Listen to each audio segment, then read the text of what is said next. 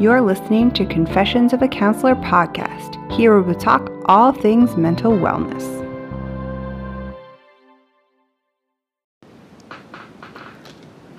Everyone, it's Janice here, and welcome back to Confessions of a Counselor. Today I thought we would talk about resistance. So, this is something that oftentimes we resist talking about in therapy because it's an uncomfortable conversation. Um, we don't want to think about the fact that we might be resistant to things. We don't want to think about the fact that therapy might be tough or difficult or stir up things that, that we weren't ready to stir up. And so we need to be honest about the fact that in therapy, resistance is going to happen, right? So it's not whether you know, it's not like whether or not it's going to happen or maybe resistance might happen it's almost guaranteed. It's almost guaranteed that resistance is going to show up at some point in therapy. And so we need to have awareness of that and we need to be able to talk about the fact that we're experiencing resistance, right? So that feels uncomfortable, or I don't want to do that, or Janice, that's a stupid idea, right? All of these things are okay.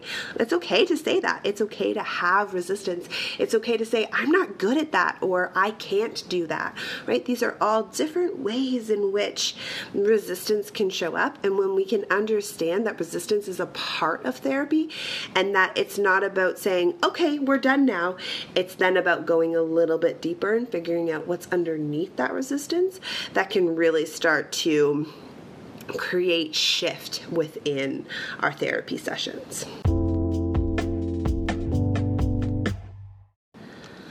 So, resistance gets a bad rap, right? We think, oh, if I have resistance, then I don't want to be here. Or if I have resistance, then I'm not going to do the work. Or if I have resistance, that might make my therapist uncomfortable or me uncomfortable. Or who knows who else might be uncomfortable if I have resistance.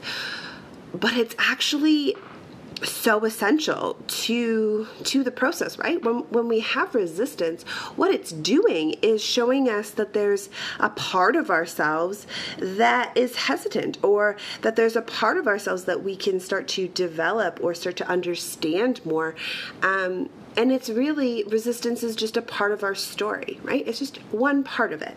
It's not all of it. It's not it's not a depiction of who we are but it's a part of our story. It's a part of our process when we're starting to understand and look at what's going on for us. So oftentimes you know we we get resistance because change might be scary change might be uncomfortable I remember um, very, very early on in in my journey towards learning about my mental health, someone said to me, Well, one day you might not feel anxious. And I remember having the thought, how dare you tell me that I'm not going to be anxious one day, right? Like, I have an anxiety disorder. I'm going to feel anxious all the time. This is going to be a part of my story forever. And I held on to this label of anxiety. It was so important to me that people understood that I have anxiety. And therefore, there was no wiggle room for the anxiety to go anywhere. It had to be there all the time because it was a part of who I was. And at that point, I didn't believe it was a part. I believe, believed it was all of me. I was an anxious person. It's how I defined myself. And as I moved through my journey of understanding the anxiety, and as I moved through the process of living with anxiety, I realized that the anxiety was a part of me. It was a part of my story. It was a part of how I showed up. And yes, there's always going to be a part of me that's an anxious person. And so I'm going to show up differently. I'm going to do things differently. I'm going to behave and respond differently because I have an overactive, anxious part. However, I don't experience anxiety all the time now.